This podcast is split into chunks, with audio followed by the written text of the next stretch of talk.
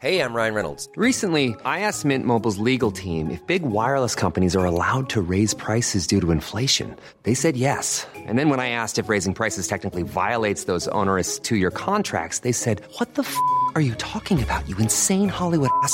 F- So to recap, we're cutting the price of Mint Unlimited from $30 a month to just $15 a month. Give it a try at mintmobile.com slash switch. $45 upfront for three months plus taxes and fees. Promo rate for new customers for limited time. Unlimited more than 40 gigabytes per month. Slows. Full terms at mintmobile.com.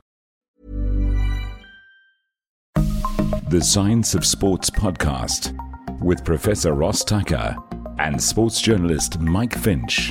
Coming up in this episode. I think I'm seeing the same athletes today as I saw four years ago, running a minute and a half faster. It's almost an athletics equivalent of the of the Me Too movement. And they're not reacting like this because of carnitine and a testosterone experiment, where they're going to test various amounts of testosterone on Salazar's sons. Said that Salazar prioritizes performance well beyond the health of his athletes.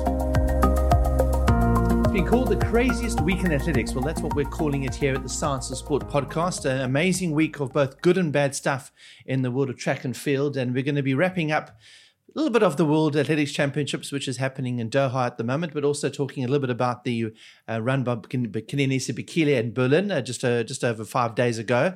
And of course, the big story that's broken uh, in athletics this week, of course, is the case of Alberto Salazar. And we've had quite a few requests from our Twitter followers and all of those that uh, interact with us on Twitter to do a podcast on this and uh, we'll be doing a little bit of analysis first of all what the case involves and uh, all the all the different sentiments that have come away from that particular um, incident. So there's lots to talk about in this podcast. Um, let's start off with the good stuff though, and uh, Ross. Um, thanks so much for joining us again. Of course, Professor Ross Tucker, my regular co-host on this show.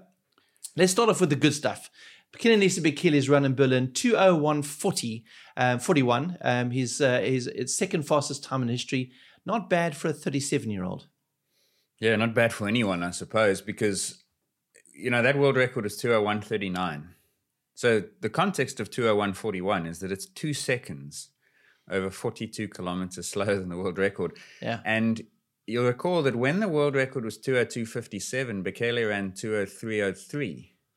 So cumulatively, he's run twice in Berlin and missed the world record by a total of eight seconds. so, and then you think, well, what, surely you can find two seconds somewhere. And I don't know how many people watched that race, but it was it was quite remarkable and surprising because I don't think anyone expected a time that would actually challenge a world record that a year ago people were saying was untouchable. Yeah. Um, but we're clearly in a new generation or a new era of marathon running, and I think there's a there's an important conversation that needs to be had around what's driving that now. Because when you go to the world all-time lists and you look at course records, you look at national records, they are falling at a rate that you would not have predicted, and Yeah. they have one thing in common. We'll get to that. But yeah, the the performance was amazing because he went through halfway slightly slower than Kipchoge in his world record. Kipchoge ran a massive negative split in 2018. He finished in 60:33. So watching it, I thought, well, that's pretty aggressive. They're doing exactly what they said they'd do, but it's likely to just not fizzle out, but a mid 202 looks good. And then he got dropped. Uh, the Yeah. youngster Legese actually put in an almighty surge at 30k, 25, 30k, ran a 1409 segment, and Bekele was gapped. Yeah. And it looked like, here we go, same old story. That's right. And I was tracking the splits at the time. And when that 1409 came up, I remember thinking, well, Bekele's now conceded 13 seconds. And so he actually hasn't slowed down. This is only, this damage you've seen here is exclusively from one guy who's made an incredible move at the front. So eh, the if Bekele can just hang on to this, maybe he can still catch up. But then he sped up. Yeah. And so Bekele, I, remember, I drew this graph. People can find it on my on my Twitter account on the on the feed from a week ago. And he gets progressively faster and faster by more or less the same. And it's this perfectly straight line. And he runs, I think, 14, 20, 14, 15. And suddenly at 40 Ks, he's two seconds under world record pace. Yeah. Now it's on. But Oh, was he under at one point? was I didn't realize he was ever under. World. he was two seconds quicker with two Ks to go. And the difference eventually is that uh, Kipchoge finished well, four seconds faster over the final 2.195, and that made the that made the difference. So he was actually on course to break that world record at 40 Ks, and no one really realized it because, it was, because it was so unexpected. I think what was what was really um, surprising about it is everybody was watching this race, and when you normally see the Kipchoge train going, it's all about pace setters, and they've set a certain time, they go through certain splits. But this was a proper race, and I actually remember tweeting on my Twitter feed saying, "Thank goodness it was a world record." But in fact, it was a proper race and a world record that was almost, well, no, I'm not saying it was a world record, but it was a very fast time in a race situation rather than just a paced world record, which, we, which we've seen from Kipchoge in the last couple of years. Uh, you mean Bekele's one now? Yes, it was, Yeah, it was more of a race than it was just a paced event. Yeah, Kipchoge was on his own from like 25k, so he ran the last 17 as a time trial. Yeah. which probably tells you that he did have a bit more in the in the tank. Um, looking at it now, uh, Legese goes 1421, 1409 from 25 to 35 Ks. Unbelievably quick 10. And that's what creates the gap. But Bekele, meanwhile, has gone from 20 to 25, 1432. 1425, 1420, 1415. And then he runs the last two at 1405 pace. Yeah. Problem is, Kipchoge ran at 1358 pace, and that did for him. So, like, unbelievable comeback because Bekele gets written off. Yeah. I mean, the race itself was a microcosm of Bekele's career. Aggressive, looking good, gapped, uh, disappointing. Maybe next time. Actually, there he comes back. That's kind of how the last four or five years have gone for him. Yeah. But at 37 to be running like that, it's yeah, it's remarkable. And I, again, Legese in second is running sub 203. Yeah. And, and it was almost, a Legese? for, almost forgotten man. Exactly. I mean, forgotten at the start line and then prominent because he's gapped the greatest of all time and then forgotten at the finish. But he's still in the top five in history. Yeah, so it, yeah. it was it was an unbelievable race. So let's talk about. I mean, we're obviously going to be doing a separate pod on this, but there is one common denominator with all of these performances that we've seen over the last year or so, and that is the Nike shoe um, that we've talked a little bit about in, po- in past podcasts. There is some controversy about it. There's people saying it should be banned because essentially it is proven to be an advantage. There are those that say that it, you know ev- every shoe that you wear is an advantage to some extent. Yeah. Uh, Just give us a bit of a précis about where the shoe sits in your mind as a sports scientist, and and is it the determining factor now, or, or are there lots of other things? I think I'll, the, the, to the last question, I think that it is the determining factor now because I think that it, it gives athletes an advantage that is large enough. I, I can't put a finger on what that number is, but I think that it's large enough that it distorts our understanding of whether we're seeing performance integrity. Yeah, Um, and as you say, we'll do a whole podcast of this in the lead up to the sub two attempt in Vienna because it's it's in my opinion central to that. yeah, But here's the problem. When you see a guy run 203 in a marathon, unbelievable, physiologically constrained performance, because you ask, why did he not go quicker? And the reason he doesn't go quicker is because his physiology limits him. He can't get sufficient oxygen and energy to the muscles to power that performance for that long. yeah, So there's a there's a ceiling that is imposed by physiology. I think that what the shoe is doing is allowing the athlete to sidestep those physiological limits. And the end result is that the same physiological input is producing a faster performance. yeah, Now, that's not the case for other shoes. It could be for some to small degrees.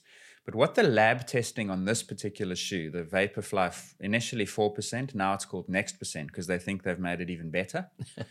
um, the 4% was tested, admittedly funded by Nike. So take what you want from conflicts of interest. And they put a bunch of guys in a lab, and they were reasonably good runners, not Kipchoge, Bekele level. And they measure oxygen consumption as a way to work out how much energy is used to run a certain speed. And on average, you use 4% less energy to run three minutes a K, whatever speed they test. They tested Yeah. it at three different speeds. Now, if you can run the same speed using less energy, and energy was the thing that limited you, then you can run with the same energy at a faster speed. That's logical, I hope. Yeah. yeah, Not necessarily in a one to one relationship. So a 4% drop in oxygen and energy doesn't translate to a 4% faster speed. It's a little bit less than that for the top guys. yeah, But in theory, 2.6% is what they think it's worth. A 4% oxygen saving translates to 2.6% performance benefit. which is a huge performance benefit at that level of the sport. Well, at any level, because it, over a two hour three marathon, 2.6% is three minutes.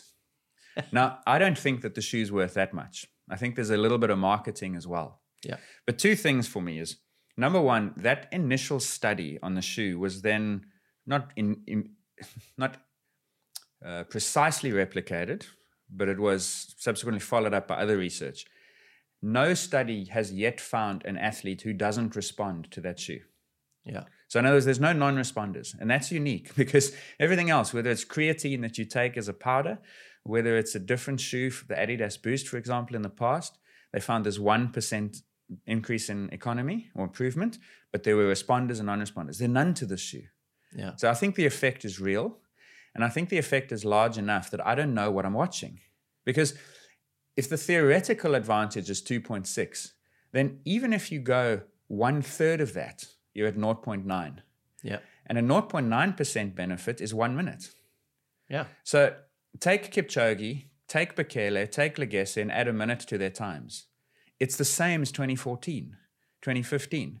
So what we've seen is a, is, a, is a minute to a minute and a half improvement in times created by nothing other than distorting that relationship between input and output. Yeah. So I think I'm seeing the same athletes today as I saw four years ago, running a minute and a half faster. And I don't, how do I interpret that? Because people come and they say, oh, but Roger Bannister ran on a cinder tracks. Who cares about Bannister? That was 1954.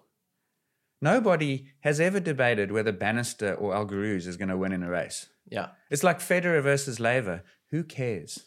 Maybe if we have 10 beers, we can have that debate. It's I a su- I- stupid debate to I, sup- me. I suppose the thing is that people go that any kind of technology that that um, that is out there is going to be used to the, an advantage of the athlete. So whether you're wearing a pair of Adidas Ultra Boost shoes, for instance, that supposedly gives some sort of energy return back to the athlete, there is some advantage. It's better than running in a shoe that doesn't have that. Yeah. uh, theoretically, if a shoe is more comfortable, if the lacing system is better, if it's more durable, if it has more grip on the sole, it's better than barefoot. So, to what extent, and this is why this debate, and this is why we're going to be looking at a podcast on this a bit later on, but to what extent is an advantage an advantage in terms of technology like a shoe?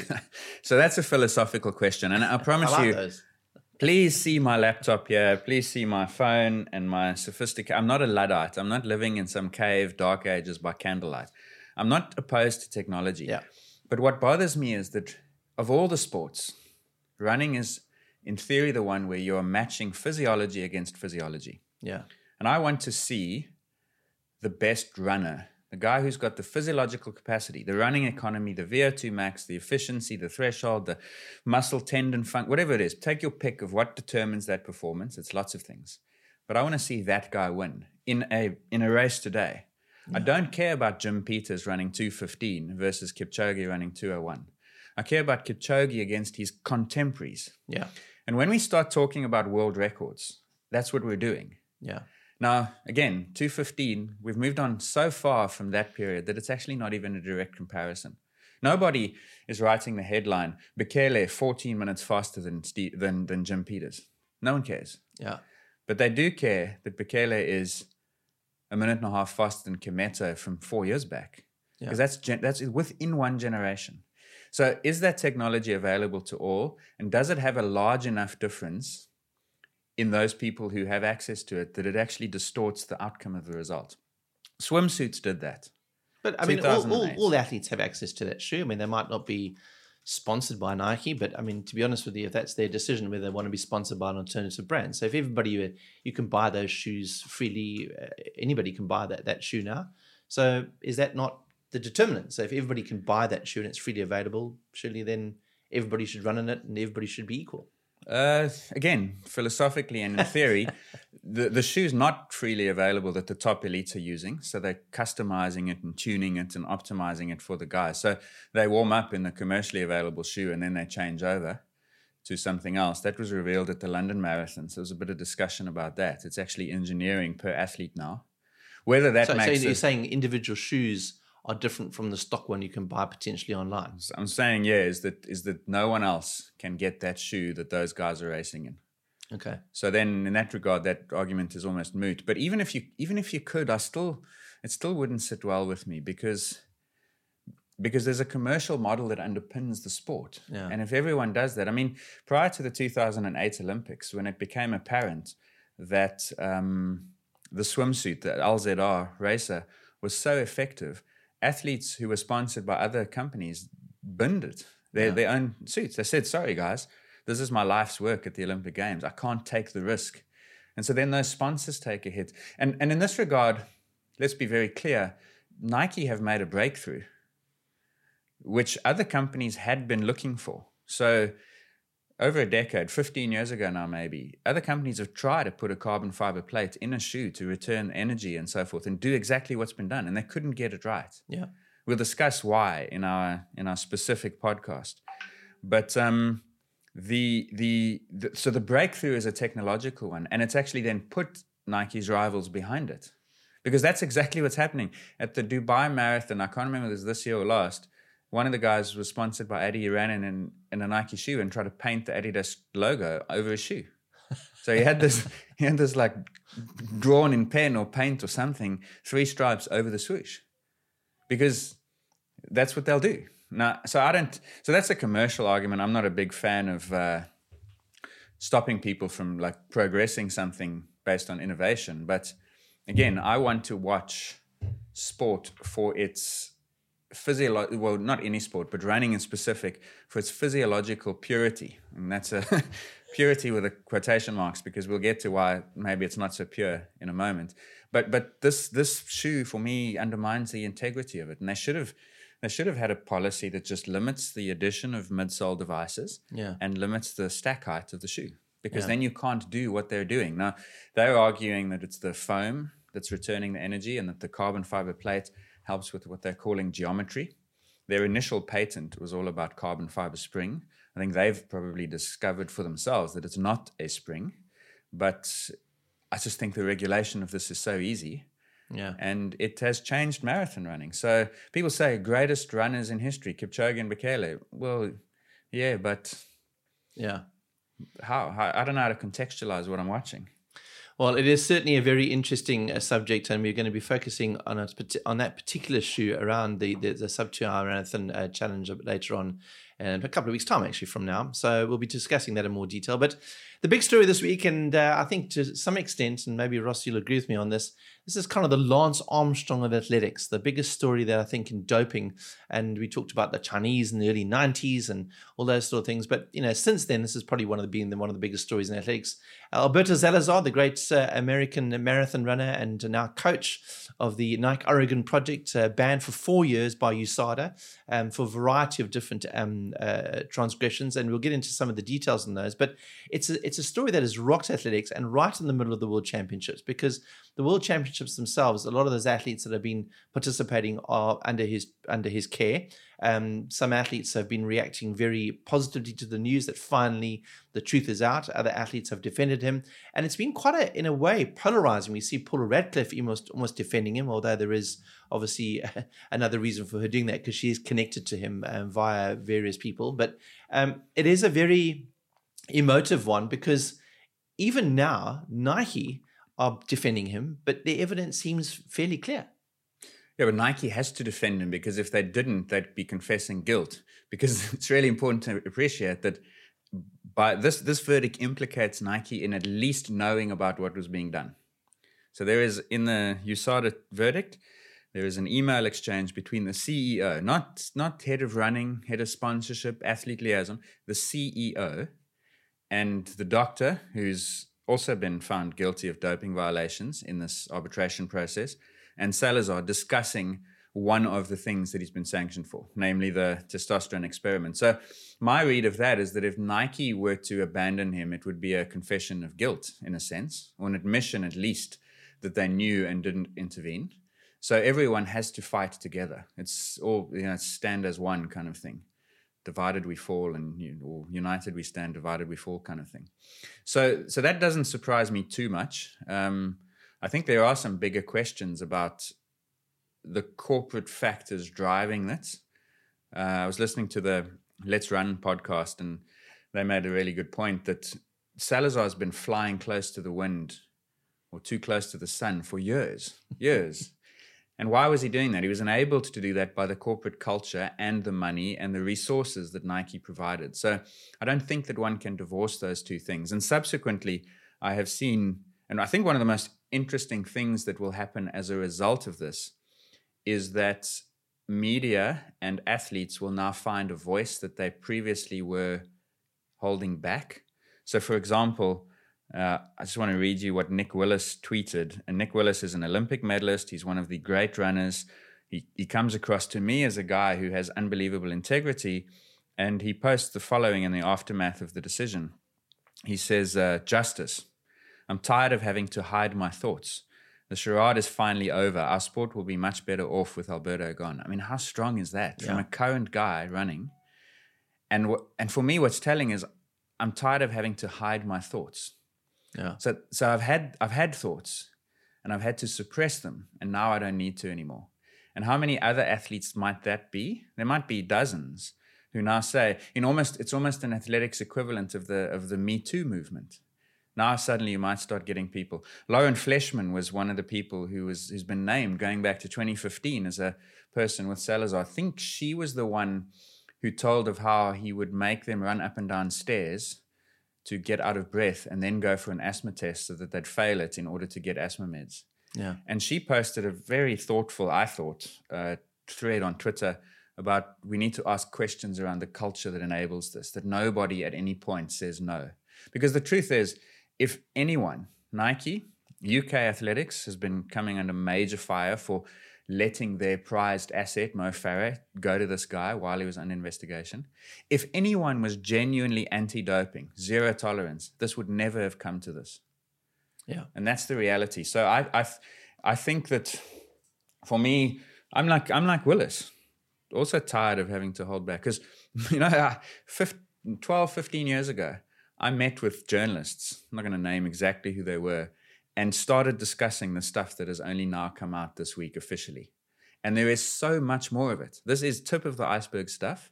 Nick Willis isn't tired of having to hide his thoughts and saying the charade is over because of a, a carnitine and a testosterone experiment that, that Salazar did.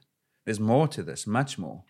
So I've just got a clip up here, and for those of you watching us live on YouTube at the moment, you'll be able to see on our screen uh, an interview that's on Twitter from uh, was it what's the guy's name who actually tweeted it? It was uh, Carl Dennehy. Carl Dennehy, who, by the way, wrote also like because you know you we I'm, I'm you don't do it because you're a media, but I often criticize the media for how they softly handle these guys when they do this sort of stuff. Like Carl, you got to give him some props. You got to say well done because he wrote a brilliant piece, and I want to read a quote from that at the end of what you play now as well. Okay, so this is an interview with uh, Jenny Simpson, a former world champion in the 1500 meters, I think in 2011. And uh, she spoke very strongly about her feelings about the Salazar case. Let's see. Um, get him out. That's my reaction. If you cheat, you get banned. I'm a believer in lifetime bans. I wish it was longer. Um, don't cheat. Did you sort of, did you think, I mean, there's been allegations, but nothing was, you know, no sanctions handed down until this week. I mean, what were your thoughts about him before? Were you skeptical? Did you think he should have been gone before? I mean, anybody that knows any about this sport knows that there's a black shadow, black cloud, whatever the analogy you want to make, over that group. And so, why anyone chooses to be a part of that group, I have no idea. Um, and so, yeah, I mean, anyone that's shocked isn't involved in the sport. Well, there we go. I mean, that's that's fairly definitive thoughts uh, from Jenny Simpson saying Yeah. that you know she wants him out. He, he was a, he was a, in a way a cancer for the sport, so she feels very strongly about that. Yeah, she's been so impressive. That's one of three interviews that she's done. Uh, that was after the first round of the 1500. She was then asked yesterday after the semi final about the the comments made by a teammate of hers, Craig Engels, who's in the 1500 semis for the men. Uh, he basically said Jenny's tarnishing everyone's reputation. And again, respect to Carl because he said, Sorry, Craig, who's tarnishing the reputation? Is it not Salazar? Yeah. By doing what he's done? He's the one who's tarnishing reputations, not, not Jenny Simpson for voicing her opinions. And then she subsequently has also said that she thinks that now that the cloud has become a conviction, because she alludes to this cloud that's been over these athletes for a long time, and that's absolutely true. And the thing she says at the end there is that anyone who knows anything about this wouldn't be shocked. Again, it's like Willis. The athletes know. They know. And they're not reacting like this because of carnitine and a testosterone experiment. There's much more. They know it. And she's now saying that they should investigate those other athletes. And I, I hope that that's what's happened from this. And then just a last point on that was a mate of mine sent me a quote, Barney Ronay from Rene, I think, from the Guardian, put a sort of tongue-in-cheek quote. Says what uh, tweet. What seems really admirable to me is that none of Salazar's star athletes have seemed cross or denounced him for trashing their own entirely unrelated achievements or reputations. Great restraint. Because imagine you're clean, and you've worked for 10 years, you've picked up a couple of Olympic medals, and all you've ever done is blood, sweat, and tears. Not blood, just sweat and tears. No one, no one else's blood. And maybe vitamins. And now this happens. Everyone who's ever been coached by Salazar is now under more of a cloud than ever before. Yeah. I would be furious. I'd be absolutely pissed off.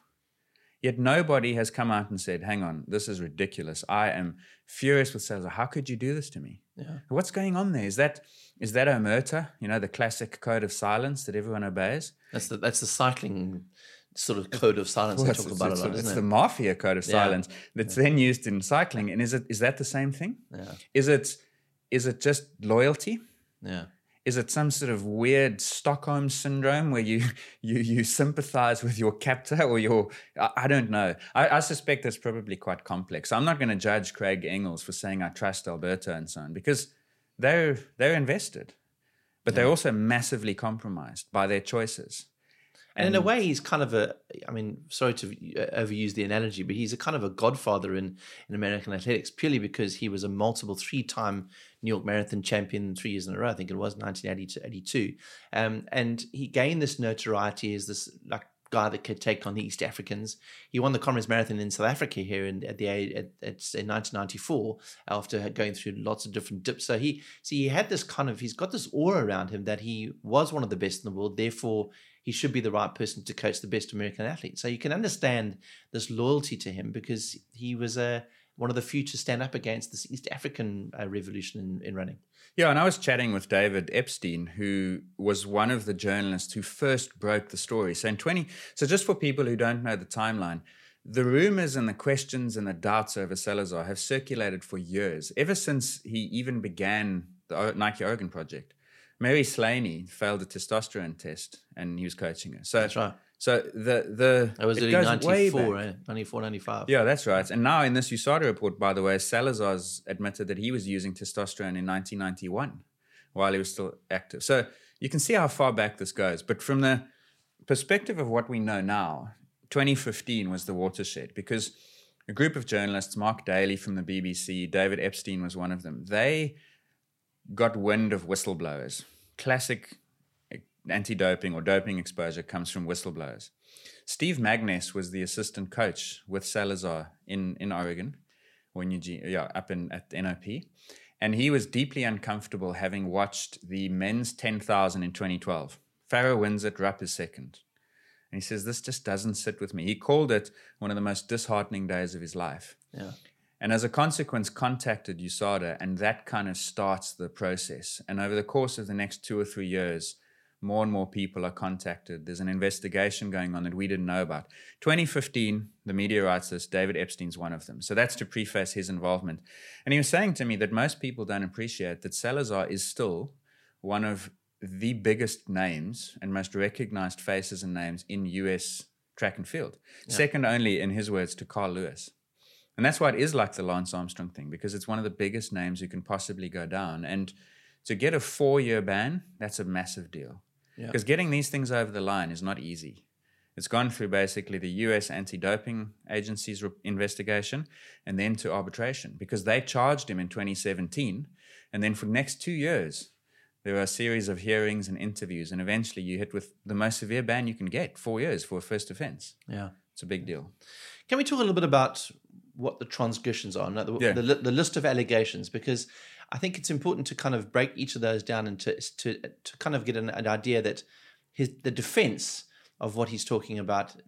uh, Sometimes it feels like it can hold some water, but in reality, if you dig a little bit deeper down, that's why you can understand why some athletes are supporting him, um, and some and most are going, "Well, thank goodness this has been caught out now." So let's just delve a little bit deeper into what those allegations are. Yeah, and this is where this is where now you start saying, okay, we if you if you if you're a person who wants to stick purely to the facts, then this is an anticlimax.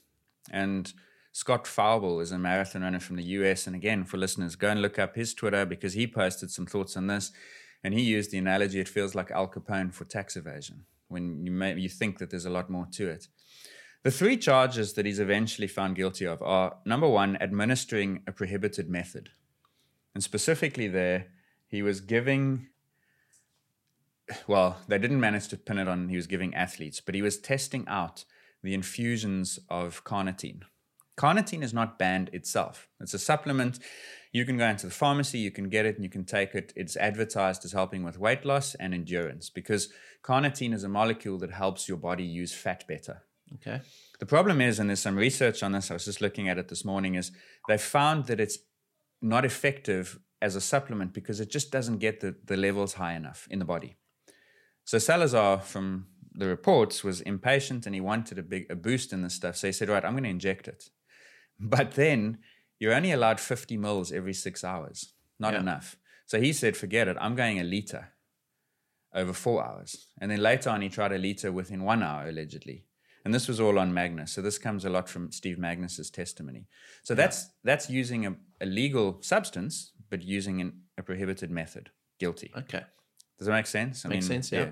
So in other words, anybody can take that medication, but if you start using it in excess, it's then seen as a prohibited substance. In excess via this method. Okay. Because normally you would take it as a pill.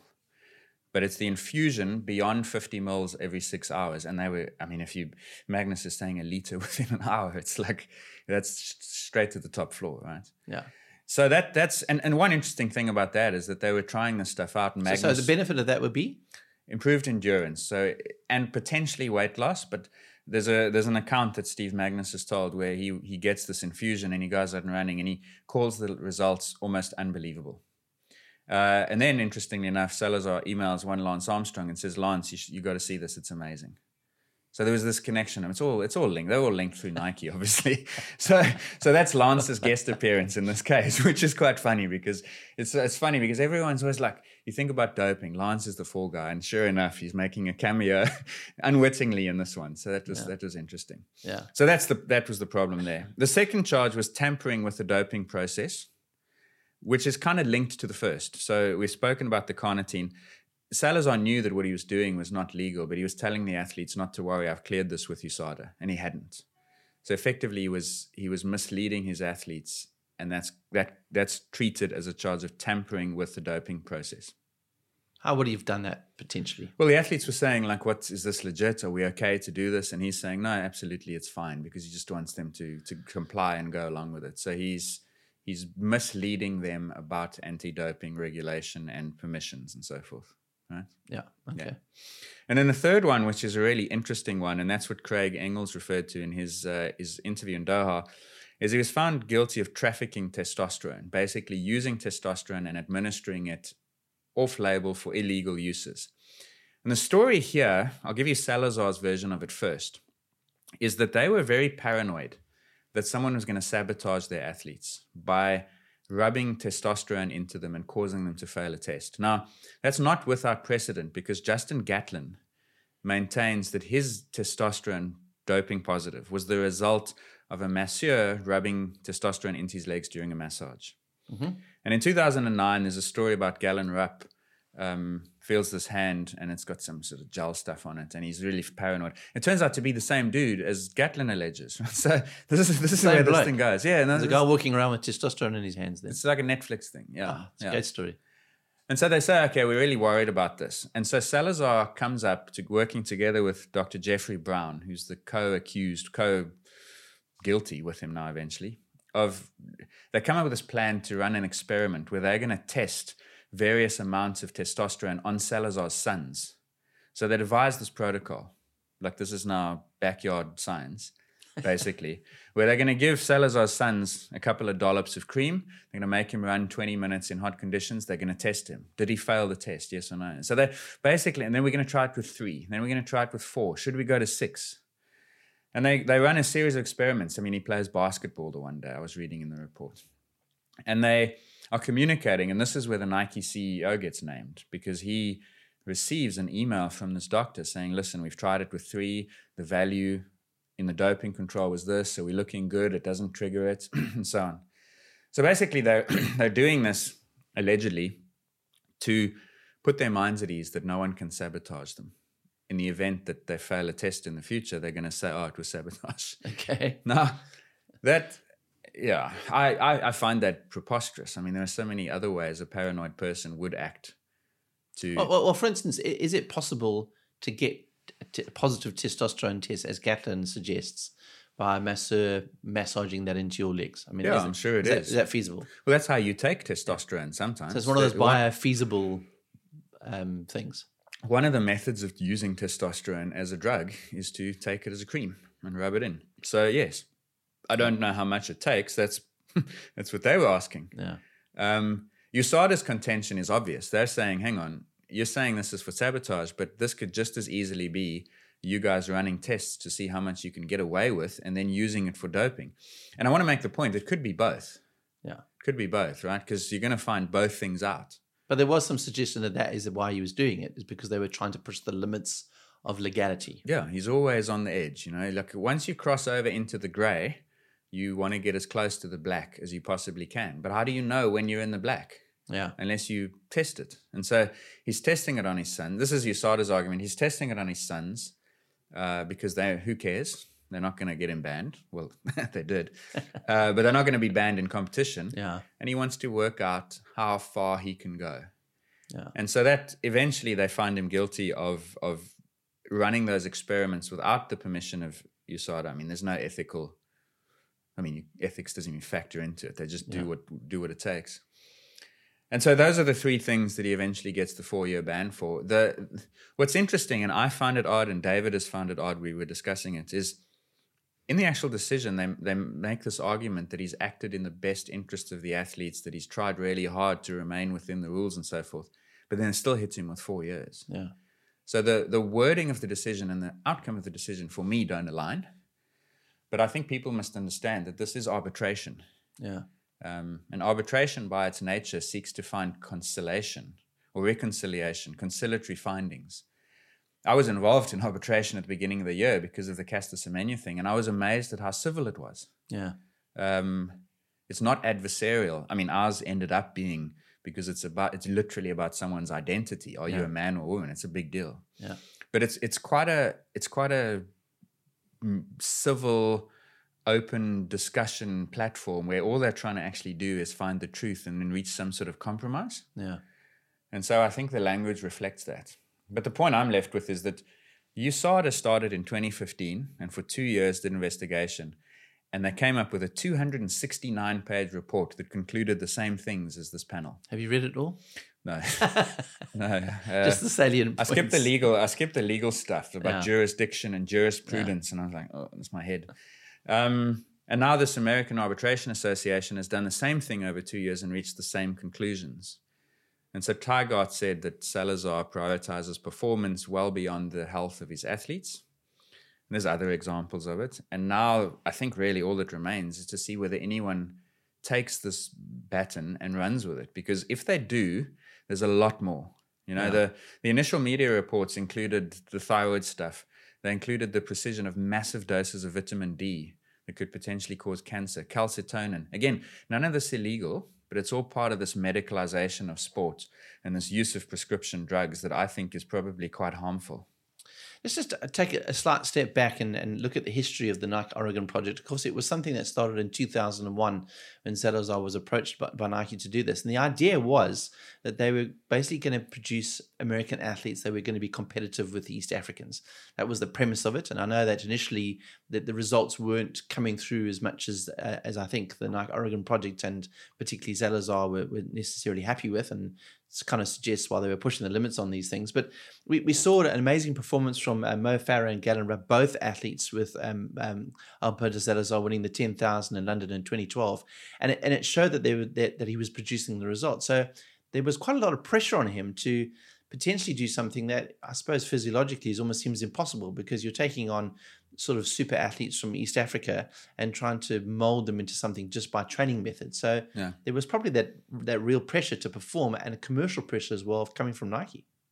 I- I There mean, would have been. It's hypothesis, I, I, I admit, but, But it- it's a it's yeah. a classic story, and it's not unique to sport. Think about business. Why do businesses do corrupt things? White collar crime and uh, fraudulent accounting is because someone is on the hook to produce profits, and they can't. And then they get pressurized from the top and they say, well, by any means necessary, I have to deliver the goals that have been set for me. And if you don't, if you don't create a culture of absolutely zero tolerance towards cheating or dishonesty or anything that lacks integrity, then you get this, in my opinion, like there's a creep of standards. Yeah. And you're doing things that you think are innovative. You're using underwater treadmills and anti gravity treadmills and altitude tents, all these things that are legal. And most people would say, wow, look at this uh, innovative environment. But then that stuff becomes a little bit more malicious and it starts to become a little bit more gray. And eventually you start looking over the precipice into the black. And Yeah. then you discover that the athletes you're racing against might be doping, right? This is the story of Lance Armstrong, not to invoke the same guy's name. This is the story of countless cyclists who've discovered this in that sport. This is probably the story of many of the Kenyan runners who've doped, is that they hmm. get to a point where they've got to make a choice. Hmm. I, I dope, I follow the advice of my coach or my doctor, or I quit. And what are they quitting for? Like, what life? So I, I think it's a classic pattern if that's what's happened here. Hmm. Hmm. And yeah, he, he's, he's always been known as innovative, but he's also always been known for being pretty sketchy and by any means necessary. 1999, he gave a talk, I think it was at Duke, and he said it's impossible to be in the top five unless you use EPO. Now, that was arguably the case then. Um, Skeptics would say it's still the case now, but the difference is that between then and now, they developed a test for EPO. So, in theory, the picture should be better. But there was this, I think, in general in sport, there's a belief that you- you've got to do as much as you can, otherwise, you'll be left behind. And where do you draw the line on as much as you can? Because the moment you do, it's not as much as you can. So you, alluded to the fact that this is maybe the start of something uh, going forward. Like, are you suggesting then that this is just the tip of an iceberg in terms of athletics around the world or around American athletics? I mean, when you say you talked a little bit about uh, when we are building up to this podcast around how the media handled this situation, is that media people within the sport of athletics have come out now saying, "Well, well, yeah, we knew this was coming." So why didn't anybody bring it up until 2015 when people outside of the media within athletics kind of brought it up? Is it is it what is potentially going to happen now in the, in in the sport?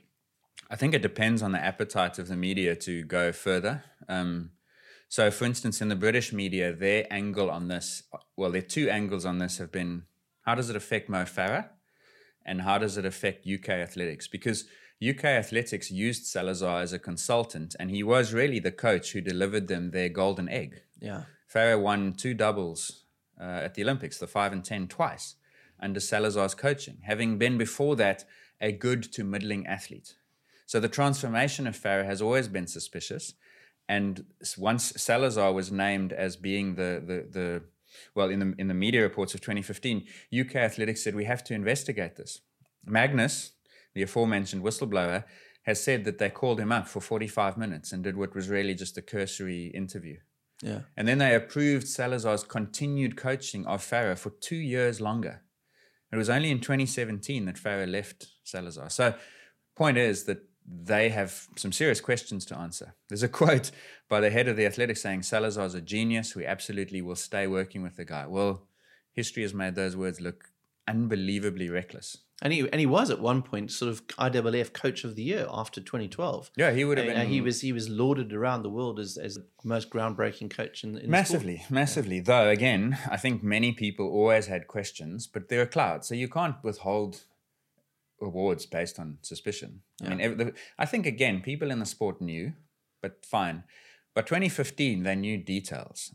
And then they had to make a choice. They had to say is Steve Magness lying? Is Kara Goucher? Is Adam Goucher lying? Is Fleshman lying? Is Ritzenhein lying? I mean, how many people had to lie for that thing to be false? Unbelie- like, it's ridiculous that all of them made it up. But so at that point, people had to make a call, and some people chose to double down. He's a genius. They stayed with him for another few years, and now all of a sudden, and that's why this is this is it's not funny, but people are now saying, "Oh, now we know this. We, we've known this all along." But people made a call, despite knowing this, to stick with it because But because this polarizing effect that he's had on this discussion is listening to the accusations against him, you can understand why there was some and I hesitate to say this, some justification for what he was doing. So if he's pushing the limits on testosterone with non-athletes, you know, you could say, okay, well, that's wrong. Morally, it's wrong. Um, we found out now that obviously, from a legal standpoint, in terms mm. of IAAF and USADA, it's wrong. But there, there is that sort of grey area with him trying to just be better um, and not, you know, doing the traditional steroids and EPO. He was literally doing stuff that maybe was on that line, which kind of goes again what goes with what a lot of the athletes are saying. It yeah. he just overstepped the mark. I think uh, Paul Radcliffe's on record as saying he overstepped the mark, um, which is what I think a lot of athletes feel about this. Yeah, the, the official panel decision uh, uses language not exactly like that. I'll see if I can find the wording, but it's very similar to overstep the mark. He erred on the side of some. I, f- I forget exactly. I'll see if I can find it in a moment. But but that and, and, you know when we did our when we did our drugs in sport podcast, and in fact before that I think no after that we'd done a cheating in sport podcast. And it's funny because you keep coming back to where's the gray area, and I see the world in a bit more black and white. But I've started to realize actually that you are onto because fundamental, the thing that this all revolves around is what's cheating. I mean that's what it is, and I reckon if you're an athlete and you hire the coach, there's an, almost an expectation that this coach is going to do with me what it takes for me to win. But again, that that immediately puts me in the gray areas. Yeah. But I'm also trusting that I've got some sort of moral compass to say where do I want to stop. But it's not a legal compass. Yeah, it's a moral one. Now, again, listeners, go and find cheating in sport podcast and our drugs in sport podcast because the two of those is fundamentally what I'm about to talk about now. Is the, the, the current doping practice in sport is all about prescription drugs and medication. In a sense, it always has been because EPO is a prescription drug. It wasn't made for athletics, it was made to treat people with renal failure. Testosterone was made for people who have hypogonadism and low testosterone.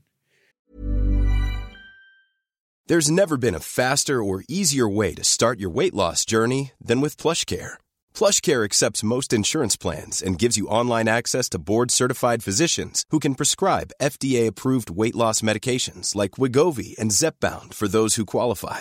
Take charge of your health and speak with a board-certified physician about a weight loss plan that's right for you. Get started today at plushcare.com slash weight loss. That's plushcare.com slash weight loss. plushcare.com slash weight loss. So every drug, in a sense, is a prescription drug. But I think where we are now in 2019 is the testing has become sophisticated enough to catch the basic stuff.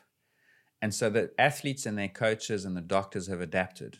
To quote an anti doping expert called Michael Ashenden, anti doping shed its skin and it took on a new guise. And that new guise is prescription drugs. So the use of thyroid hormone for people who don't need it, the use of asthma meds for people who don't need it, the use of testosterone. Salazar tried to get an exemption to use testosterone on the basis of having low levels himself. So I, th- I think cortisone for athletes who don't need it, get bronchitis so that you can get this powerful drug. Yeah. So that's that's where it is. But again, none of that stuff's banned. So again, talking to some journalists over the last five or six years, they keep coming back to this point like, but he's not doing anything illegal, but it's hugely unethical. It's actually illegal in society for a coach to be giving athletes medical drugs. That's a that's a violation of prescription medication law, but not anti-doping regulations. So so yes, but for me, it still sounds a lot like a, like when asked about it, if you can't tell people, then you know it's wrong. Yeah. So, so when they asked Salazar about thyroid hormone and cortisone and all that sort of stuff, and he keeps saying, "No, we don't use any of that." Well, why are you denying it? Yeah, because you know. You just know fundamentally that this is not right. Which is what which is what Simpson is saying that why would exactly. any athlete go there knowing what the reputation of Salazar was? But I, I, I guess I mean I'm not trying to labour the point, but to some extent there there is this idea that if you're at if if sport if running and athletics is your only mean of income and your only way of progressing in life, and you see that a guy like Salazar is IAAF Coach of the Year, producing results like Galen Rupp and Mo Farah, um, you know, there's you're going to almost take a risk. I would, I would take a risk if I if I thought that if it's not absolute value, this guy's going to turn me into somebody who can really be a superstar athlete, uh, and I could win Olympic gold because I'm now in tenth place it must be an extremely tempting thing for for athletes to Oh. think about. must be hugely tempting. And I've also said I'm glad I didn't have the talent because talent puts you in a position of having to choose. And I'm lucky I never had to make the choice. Same thing, but like the, the the best athletes at some point are faced with that choice. And okay, I'm not going to begrudge the person going there, but I also I think Jenny Simpson's right. Is when there's that much around it, it's it's just and he's not. The problem is you're falling prey to marketing a little bit there because they're not they're not all that, you know. There are so many good, honest people in sport. I think that I, I don't think you have to go there, and I, I I completely understand. I cannot now watch athletes, and I suppose we'll get on to the good news to end off at, about Doha. Well, Yeah. it's not even good news anymore, really, but we'll get on to some performances. But when you see an amazing performance, who's her coach? Salazar. Ooh, okay, that's not so cool. Yeah. I mean, again, last time of a hat tip for Cathal Dennehy. He says, Truth is, the vast majority of athletes, coaches, and agents had long known what Salazar was up to and had waited for this day. A cynical coach who was long lauded as a genius was found to be as flawed as everyone believed. The fairy tale Salazar told us was just that he won't be missed. In an earlier paragraph, he says, In Doha this week, there's been much anger, but also celebration. Now, when your reputation is that toxic, Jenny Simpson is right, in my opinion. Yeah. And I, I cannot understand why athletes do not come out and say, I am absolutely livid, pissed off at my reputation being tarnished because this guy was stuffing around with testosterone and carnitine and doing all these illegal things. Why don't they? It's just, and again, tip of the iceberg, in my opinion. Yeah, yeah. Just a big thank you to those that are following us on YouTube at the moment. Uh, we're trying out a new system today, so we got a couple of comments from people talking specifically for, about the uh, uh, Kenenisa Bekele run in Berlin. Matt Kemp saying Formula One of marathon running.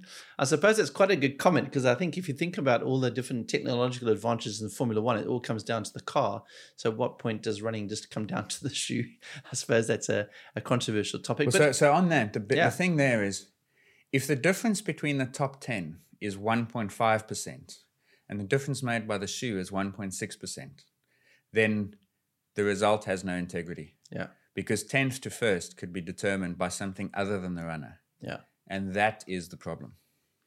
And then a couple of comments. Uh, Jordan Mansfield saying the next generation doctors will be hard to expose. And I suppose that's the big danger. And I think that's one of the things that I, I guess media and people like ourselves and yourself in the sports science space, it, it is one of the biggest jobs going forward in the sport of athletics is that everything is going to become going to become more and more sophisticated as we go because it's not going to be something that is is going to get any easier to detect. Athletes are always going to cheat, as we've discussed on our cheating podcast. It's always something mm. that people are going to be wanting to do. Yeah. So we've been talking Salazar, Salazar all the time. The, the doctor who prescribed all this stuff. So for me, the, behind the three things we listed is what he was guilty of. The, the I think a bigger issue is that he had a, a corrupt doctor who was willing to do these things also. And that Dr. Brown's not the only one. In the in the ProPublica Epstein reporting and so forth, they name another one who is now no longer alive, but was also responsible. Salazar would send them to him and send his athletes to these doctors and say, Don't ask questions, just take what he gives you and everything will be fine. Yeah. And so there was this very loose medical process. And so banning the doctor and presumably the US Medical Association will act on this also. And I guess the doctor runs the risk of losing a license. That's a very powerful message. So I think it would hopefully make some doctors think twice about doing it because think about how much they've got to lose their license. Yeah. Um, and I, I, I think that this is very good because every time an athlete gets done in court, people say, "But where did he get the drugs? Yeah. Who's facilitating this? What about the entourage, the support staff? Who's enabling doping?" And so now we get that. And one of the one of the most disingenuous takes for a few different reasons was Paula Radcliffe, who who in an interview absolutely face planted it on on the motives of USADA. She she she she tried to yeah go and watch it. I can't even do it justice. But then in subsequent tweets, she said that she's frustrated and disappointed that they're spending all this time and resources going after the coach. They should Yeah. go after the athletes. Well, no. Every time an athlete gets done, you take go for the coach. Now the coach gets done, you say no, go for the athletes. Which is it? It's got to be one or the other, or maybe it should be no. It's, it doesn't have to be one or the other. It should be both. And this is this is a big breakthrough because I think it sends a good message. And uh, yeah, I again uh, celebrate it. It shouldn't be condemned. Yeah. Right, so we've discussed the good and the bad of athletics. Let's uh, wrap up uh, the podcast today with a little bit of a look at the World Athletics Championships. We did a preview to the World Athletics Championships uh, just over a week ago, talking a little bit about some of the advancements and particularly around the heat issue. Um, that was a big talking point, and we hoped that the heat was going to be the only talking point at the World Athletics Championships. And as Ross uh, prophetically said, um, it, it, hasn't been the, the, talking point. I suspect that uh, Alberto Salazar has been that. But the heat, uh, they've got the they've got the air conditioning system in the stadium, which seems to have made a difference from what I've read uh, online. They've uh, reduced the temperatures down a bit. All the events have been later, but probably the key event has always been the marathons. And so far, now we know we've got the men's marathon still coming up, but the women's marathon a lot of criticism about the heat and a lot of criticism aimed at the IAAF and the organisers not that the organizer got anything to do with the heat, but the IAAF awarding the, an event like the Olympics, uh, like the World Championships to Doha, and saying that that heat is just unfair for athletes. But is it really? I mean, is it not just live with the circumstances? Yeah, a little bit. I, I saw much of the feedback. People were saying it's inhumane and so forth and shouldn't ever be done again, and no one considers the athletes. And I suppose when you look at it, they had 40 finishes and 69, I think, uh, entrants. One didn't start, made the call before to say this is maybe, maybe they were injured. And then 41% of the field dropped out. Now, that's yeah. obviously not a good look, but you can understand why. If you're coming 15th after 10K and you've already lost a minute to the leaders, what, what are you running for? You're going to run a 248 to come 20th? No. Yeah. So, but, but, but I also, I also like the fact that it throws a new challenge, you know? I think you see these optimized conditions all the time um, for marathons. Perfect races perfectly flat courses throw a set, set, of pacemakers in there and just make everything exactly how they need it to be. But actually it's meant to be a test. Yeah. It's meant to be about how well you manage your body. That's what it is. So if you are the one athlete who's intelligent enough to prepare for it to start off conservatively to do the pre-cooling stuff that we have seen athletes do to manage your pace in the first 15 to 25 kilometers and come through strongly and get a bronze medal, then good for you. Yeah. If you're not, and you go off and try and run a 228 on a 236 day, then you deserve to bail at 30 k's, in my opinion. So yeah. I don't think it's I don't think it's that bad, to be honest with you. I I mean, ideally, you don't want to see athletes collapsing and and, and so forth in, in these races. And potentially, you get those athletes that are not necessarily the fastest, exactly, winning the race, which exactly. gives more people more chance, I suppose. Because if you set it up as a perfect course on a cool day, and you have six athletes who can run two twenty four or faster, that athlete who can run two thirty one has no chance of a medal, mm. none. But if you set it up on a warm day, athletes from Norway, yeah, any, yeah. Whereas if you set it up in a way that actually those 224 people are going to run 236, that 231 has a chance because if they do everything that it takes in the six months before. So I look at this Doha race and the men's marathons this weekend, and I think we'll see the same thing. And I'd be saying, if I'm a 231, 232 athlete, woman on the women's side, I'm looking at Tokyo and saying, here's a real chance. Because I can, if I can be the person least affected, I'm going to potentially get an Olympic medal and what do I need to do to, to do that? I think it I think it adds a layer of intrigue. You know. Yeah. I get yeah. I get that you don't want it all the time, but for me, some of the most exciting marathons have been these ones that are really affected and they're unpredictable as a as a result. On the track, I think the heat hasn't been an issue because yeah. you, you saw a 30-17 from Hassan, saw a 12.58 win the men's five. That's not happening at 40, 35 degrees Celsius. So the heat there's been fine. But so the air conditioning system has worked. It's certainly done enough like to has, yeah. make legitimate races. Yeah, it doesn't seem to have been a problem. But again, it yeah. And this isn't this isn't really a science question, but I guess the biggest controversy around the actual event itself has been the crowd support. Yeah. And I I've, i never can quite understand this, but particularly on the men's hundred meter final, which I think was last Sunday, before there was a track event, I think it was a distance event. I can't. You'll probably know which one it was, but there was a good crowd for that. But as soon as the 100 meters started, the crowd left. Mm. And ironically, if you go to any world championships and Olympic games, it's always the biggest crowd for the 100 meters. It's the most glamorous event uh, uh, on the on the on the whole week of athletics. Um, I, I don't even I'm trying to even guess why would everybody leave before the 100 meter final? I, is it logistics? Because Yeah. I've noticed the same thing. By the t- and by the time they cross the finish line, I mean, Coleman took nine point what was it eight seven it's nine point seven six seconds whatever. Within nine point seven six seconds of the race finishing, everyone was heading for the exits. So they do these victory laps and they're waving at empty seats. It's actually it's it was. We spoke in our preview about how athletics is fighting for legitimacy Yeah. and relevance and popularity, and then you see that.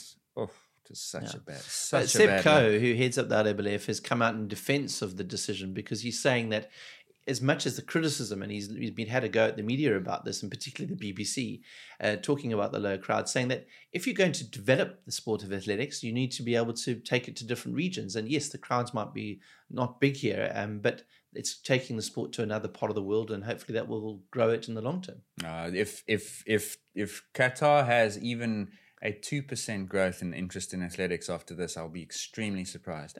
so so the the reason that the distance race so to come back to that, it was the women's ten thousand was just before the men's one hundred, and every single distance race so far has been the loudest in the stadium. And I think it's because the population of Qatar is made up of a lot of immigrant workers from Yeah. countries like uh, Kenya, Ethiopia, and so on. And so there's this, if you watch it now, the listeners over the next few days, you'll see at where the 1500 starts. So that's 100 meters into the, into the lap on that first bend. There's a section there that looks like it's basically been occupied by the distance running fans. Yeah. And you see Ethiopian flags, Qatari flags, Kenyan flags, and the biggest cheers are coming from there.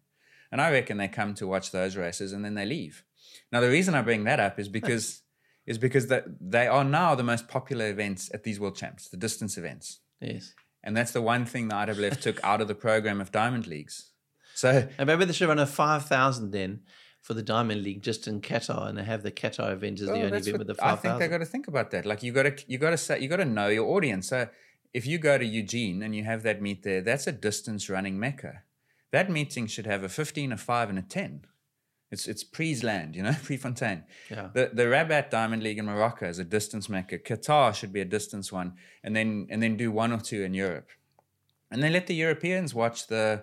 They should have a multi-sport. I mean, the heptath, the decathlon yesterday was really good. The heptathlon was a little bit one-sided, but the decathlon came down to three medals up for grabs in the final race. Yeah. So, so there's. I think they could layer it in a, in a more intelligent way than saying the five thousand is boring. The best event of Doha so far has been the five thousand in terms of entertainment.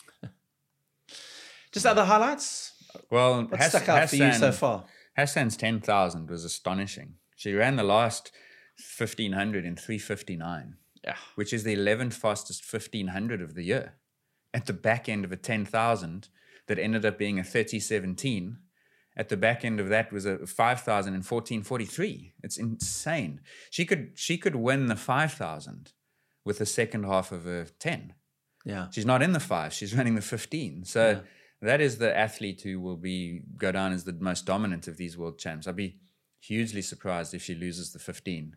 But Of course, do we need to say who her coach is? exactly. So we we And this is the problem. I mean, we, we, talk Yeah. about that performance and how good it's been, and now all of a sudden there's a shadow hanging over her. And if that performance is legitimate, even if it is legitimate, and we hope it is, it's it's tainted because of these allegations. People are going to start looking and saying, "Well, is it, is it true?" exactly. I mean, even before that, like because this was on Saturday, I guess. The report comes out and the ban is on Wednesday. So okay, if you, the dust has settled on that performance. But even watching it, you're like, oh man, I, uh, is this legit? Can I can I trust what I'm seeing here? At 359 at the end of a, of a 10,000, it's unbelievable. It's the equivalent, by the way, of running a, a 331 for a man at the end of a 10k. And I went back in history and I tried to find some examples. It's it's more difficult than you'd think, but in 2017, the last 1500 of a 5k was 343. Yeah. So she's she's so much faster than anyone that's closed these races. And you could get technical and say she's running her half marathon pace up to 5k and then it gets quicker and so it's Yeah. it's, it's obviously not impossible because someone someone did it. But um yeah, I, it's and then of course now now everyone's saying she hasn't given an interview since Yeah. every time in the mixed zone after a race straight past them because What what's the first question they're going to ask? Yeah. So that's the that's the problem. And again, if I'm Hassan, I would stop at that mic and I would say, you know what? Like I joined after this this investigation. I'm only been there for two years. I am so pissed off at Alberto Salazar right now, and I hope he never comes back to the sport. That would be for me the response that I'd say, good for you, Sifan. Yeah. But she's not giving it. Yeah. Other highlights, of course, the men's 100 meter, we've- we've just touched on it. Christian Coleman uh, dominating as you predicted he would, but Justin Gatlin, 37 years old, getting the Hmm. Silver medal. A, a controversial character, but nevertheless a good story. I mean, we talked about 37 year olds doing well this year. With, uh, yeah, and he week. he delivered it in the final. Like I think maybe better than than certainly I expected. He only squeaked into that final. Actually, he nearly missed qualification. Um, and I predicted that he'd struggle to medal, but then he raised it when it mattered. You know, maybe that's experience. And we both had a side bet on Akani Simbine, the South African, who I said might get a silver and you said bronze, and he ended up being in fourth. So Yeah. a little bit disappointing from him, but Yeah. uh, nevertheless, quite a consistent performance. Yeah, because I feel like it was a soft hundred. Um, I looked at the time. Coleman's time was quick, but second and third were not lights out fast. You know, so it felt like a softer year than in the past. So that was a medal that he he might regret not winning. Uh, the women's 100 was not soft. I mean, Shelly Ann Fraser-Pryce in 10.70 was unreal. The semi final was 10.8. It was crazy. Again, a little bit one sided. Uh, so, not a great race, but an unbelievable performance. The women's 400 last night was won in the third fastest time in history. I don't know if you saw that by Naser from Bahrain, which was a big surprise. She beat Uibo, Miller Weibo. So that was uh, eye opening. Um, but for me, the distance events have been the most fun. You Yeah. know, the, I think I think that the IAAF solution to the Diamond League issue should have been to not get rid of the five, but just get rid of the pacemakers. Hmm. Make it a race. Yeah, because it's so intriguing when you actually give people the responsibility of taking it on. Because the Diamond League, the, let's be let's be clear, I love distance running, but the Diamond League 5Ks are dull Yeah. because for three laps they run in single file behind a pace setter, three Ks. Then for the fourth K, everyone slows down and jogs and saves themselves for the finish. And then the last 600 meters is a furious sprint, and it's exciting. It's boring. This 5K in Doha was interesting because you had Ingebrigtsen, who's the 1500 meter guy, and if it's slow for the first three Ks, he is he's basically running his. He was fantastic to watch, wasn't he? yeah, and he was aggressive, and so that made it. But the Ethiopians knew that he was there, so they took it out hard in the beginning, and you could see Barega and Bekele and Edris were pushing Yeah. because they were aware of the threat. So there's all this intrigue going on, and then Ingebrigtsen comes to the party and he pushes, and they was it was terrific. It was such a good. and, and that's why I think if if there's if there's a way to end off on a positive note in this podcast, that is why Olympic Games and World Championships Exactly. Mm. for me feel like the most legitimate form of the sport because there is no pace setting. It's literally like the best athletes on the day will win. It's about a competition, and that's what's important. And I think if we're watching the World Athletics Championships, and I think let's let's cast our minds slightly forward to where we are on in in the in Tokyo next year. The, celebrate these these championships, celebrate the Olympic Games because these are the one the one element of the sport which is not defined by pace setting or kind of a commercial um, derivative. Yeah, that's what I, I agree. Even marathons we're getting now. Berlin obviously kicked off the fall marathon season. We'll have Chicago next and New York. And then obviously in amongst all that, we've got this contrived sub two attempt, which I can't. I'm interested to see how it goes as an experiment, but I'm not interested in it as a as an athletic achievement because a I think it's massively tarnished by the shoes and all the other gimmicks that they throw at it, and so I don't think it says much about human performance. But you know, like the race that I'm I'm going to miss it because I fly back from Japan on the day that it's happening is the New York Marathon because they never have a pace setter. And so they come into Central Park and it becomes a race and there's hills and there's challenges and it's different. That's what I think the sport needs more of in order to survive. But someone along the line 20 years ago has decided that the stopwatch matters more than the contest. Yeah. And whoever that person is should be should be hung and quartered. And to be honest with you, if you're watching And- a fast time, it makes no difference from a visual perspective whether somebody's running you can't tell. two seconds a kilometer quicker. You can't Yeah, tell. So exactly. I'd prefer to see a race. Me too. So I think that I, I agree. The the uh, the future of the sport is more more of the more of the kind of racing we've got in Doha. The distance races are tremendous. there. I really enjoy them. The sprints also because like they avoid each other during the year, Yeah. and then finally you get to see this is the contest. So there's always something there. But I just yeah, I mean I hope that they're not going to reconsider the 5K thing. But there's a fix to it. They didn't need to get rid of it. They could have fixed it. So a couple of comments from people on our YouTube live at the moment, and we do apologise we didn't promote this massively ahead of time because we were trying some tune new tech. But a last comment from ALH three five nine saying Coe has to go. Maybe Ross, we can uh, kind of wrap up this podcast by giving our opinion on that. Seb Coe, of course, a controversial character. He, he's he's had a tough time in the last couple of years. Is he doing good for athletics at the moment, or is athletics not good under Seb Coe's watch? Yeah, so Matt Lawton um, is a writer with the Times now, and he ran a piece a week before the World Champs where he spoke about Coe and how he's saved athletics and how it's been changed and so forth. And that, that article didn't age well in a week. Yeah. Um, let's just say, from the South African perspective, Coe would definitely not be welcome here because people here blame him for pushing Semenya out of the sport. That's another debate altogether. I understand why he took the position he did. I don't agree with how they do it, but still. Um, I think when you look at empty seats and doping scandals around this World Championships, there are some serious questions have to be asked, you know. Earlier on, you asked me about where this goes next, and I, I got sidetracked in my answer. And I was saying that the, the English media have picked up two things. One is the Mo Farah angle, the other one is the UK athletics piece and what it means for the governance of athletics. And I guess yeah. this ties into that. Um, the the future will depend on whether they have an appetite to actually answer the questions. Yeah. Just today, there was an article by Matt Dickinson saying about the swoosh, the whoosh that you hear is Nike sweeping another scandal under the carpet. Okay, fine. Are you going to do anything? Like, who's going to who's going to pick it up and pursue it now? Because if they do, this will be the the tip of the iceberg. May yet expose the rest of the iceberg. Yeah. But who's who's got the appetite? So that's where I think it goes. But the, does Coe does Coe go? I doubt. No. Why? No, he won't go because athletics will be flush with money thanks to Qatar dollars. yeah.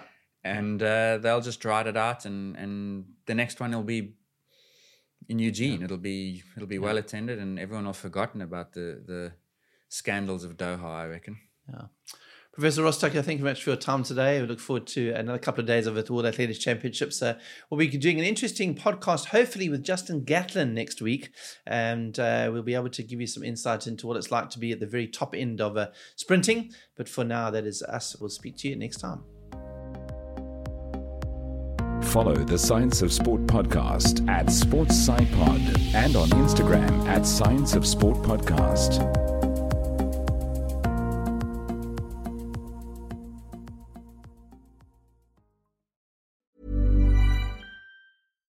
Deserves the best, and there's no better place to shop for Mother's Day than Whole Foods Market. They're your destination for unbeatable savings, from premium gifts to show-stopping flowers and irresistible desserts. Start by saving 33% with Prime on all body care and candles. Then get a 15-stem bunch of tulips for just $9.99 each with Prime. Round out Mom's menu with festive rosé, irresistible berry chantilly cake, and more special treats. Come celebrate Mother's Day at Whole Foods Market.